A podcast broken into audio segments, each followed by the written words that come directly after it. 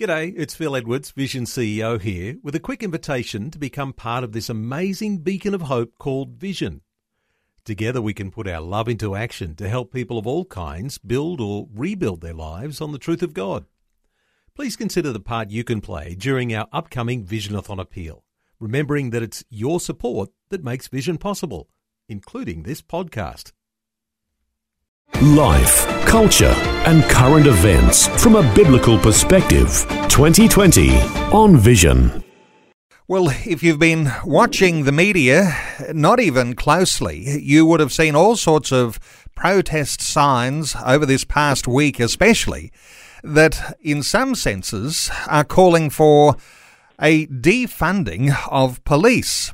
I wonder what that might mean in a society that relies on law and order, or for the idea that there is a thin blue line separating chaos from order, and what would happen if you removed the thin blue line.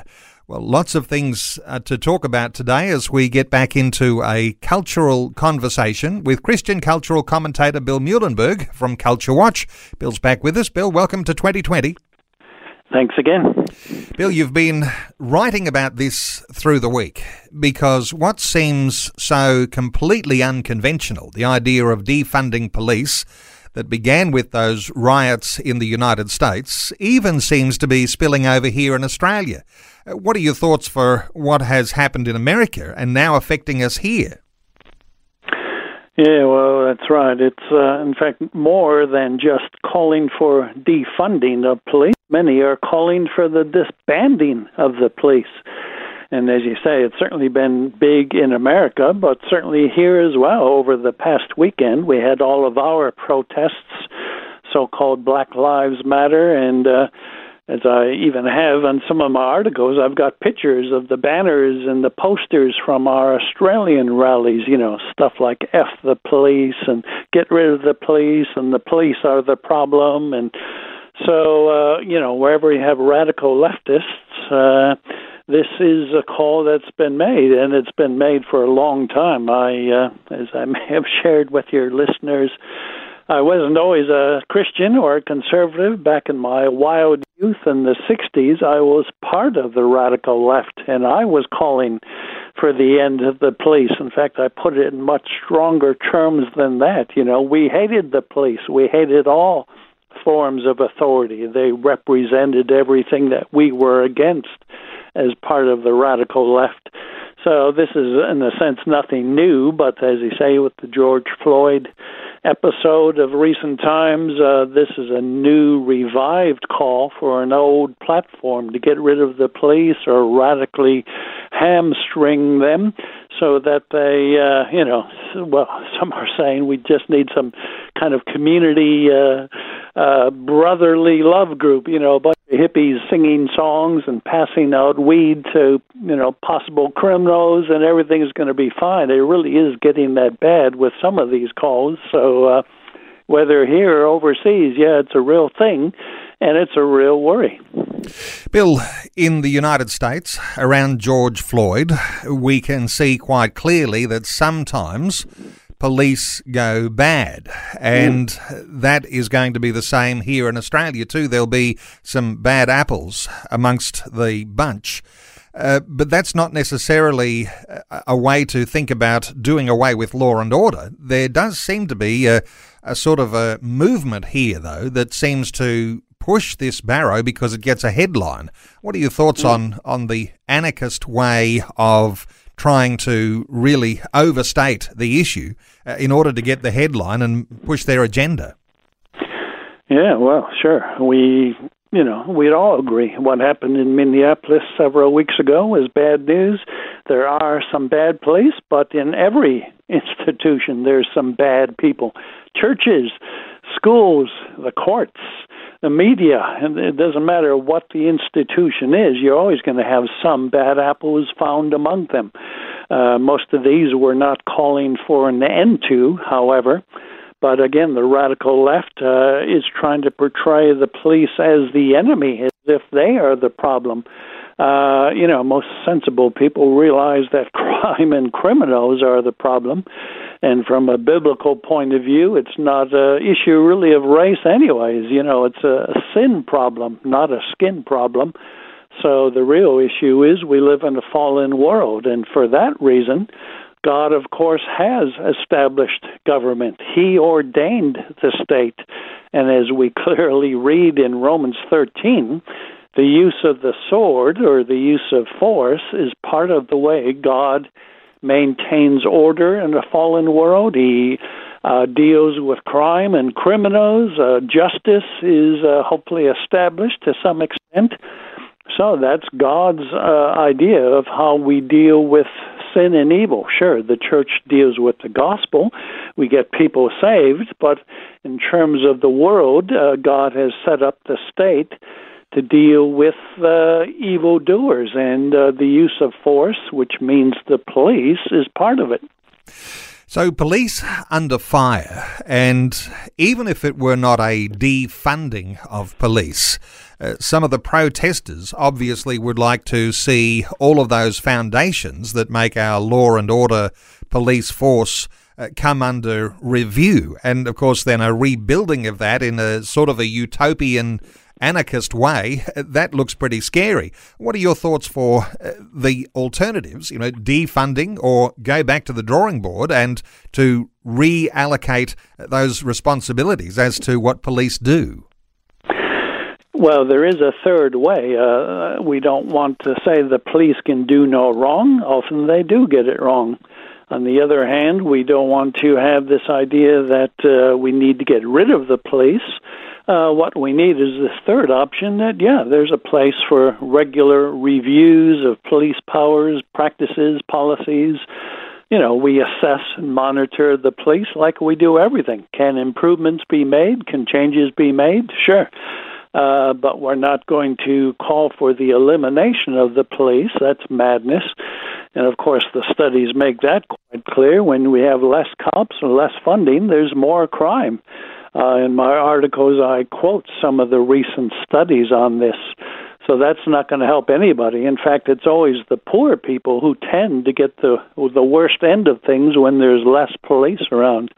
In fact, I just saw on television the other day. Uh, American pastor uh, when the rioting was going on, and he was calling, asking for help, and there were no police anywhere. And he was crying out, "The looters are, you know, running amok. They know there's no police here. They're not coming, so they've been emboldened to do their thing."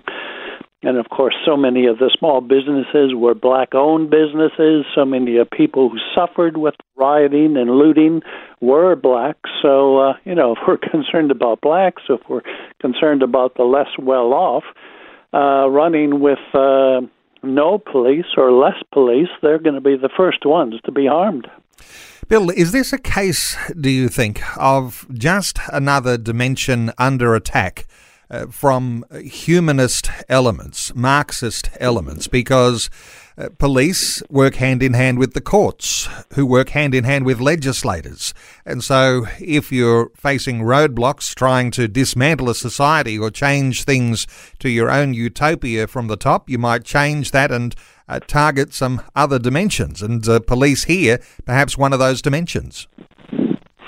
Yeah, well, again, as my uh, past uh, shows, that that's what we were on about. You know, get rid of all institutions of authority and power. We hated it all. We didn't like government. We didn't like the police. We didn't like any authority forms at all. So this is not new. Targeting the police is the age-old leftist way to go. And while some of them are indeed anarchists who want no state, no police, actually what we're really dealing with here is the truth that the left really is about power. They're about power and control.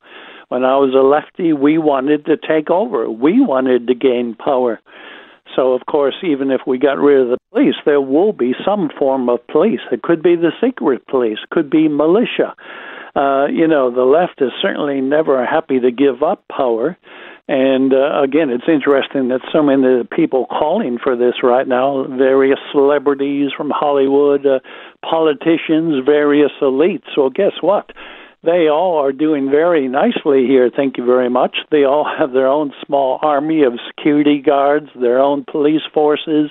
They have their walled compounds. They have 24 7 police protection. They can talk all they want about getting rid of the police, but it's us mere peons who are the ones who are going to suffer big time if we see radical cutting in funds to police or their elimination altogether. Well, Bill, do away with the police, and it's every man and woman and business mm. for themselves. Uh, no doubt the security industry would grow very significantly, but I don't know that that's likely to happen. And perhaps uh, the idea that there are those that might, might push that barrow, uh, that's a really challenging thing. Bill, is there a good foundational Christian position that we might be able to make sense of this sort of controversy. Is there something that you can uh, hold on to tightly as a biblical position? Yeah, well, as always, we have to go back to the Bible. That is our authority, and uh, and as always, we need to get the biblical balance. Anarchy is not a Christian position, but gung ho statism, where the state has all the power, is not a biblical position either. So again, we have texts like Romans 13 that tell us that there are duties we have to the state, but this is delegated authority that even the state has. It's not absolute. Sometimes there will be a place where we have to resist the state if it tells us to do things that are against the gospel, for example. So it's getting that biblical balance. The extremists are always going to be shouting the loudest, whether it's the anarchists or those who want to have even more state power. But the biblical Christian tries to get the right balance. We try to seek what God is seeking for. And when it comes to things like Black Lives Matter, well, those groups which I've written articles about as well, they are not calling for things like reconciliation and love and forgiveness. They're calling for black power and so on. So the Christian really is in a unique place here on the whole race issue to affirm that we are all one race. There is no place for racism. Uh, and uh, as we said, it's not so much a skin problem as a sin problem. So this is where the church, especially, really can come in and play a, a role when tensions are so very high. Well, Bill, great insights as always. And for listeners who'd like to read your latest articles, as you're writing a number of these and a prolific writer of these sorts of articles, uh, the one we've been talking about today is entitled The Radical Left and the War on Police. You can simply Google Culture Watch, one word, or you can go to billmuehlenberg.com. Bill, good insights. Thanks so much for being with us once again today on 2020. Thanks again, Neil. Thanks for taking time to listen to this audio on demand from Vision Christian Media. To find out more about us, go to vision.org.au.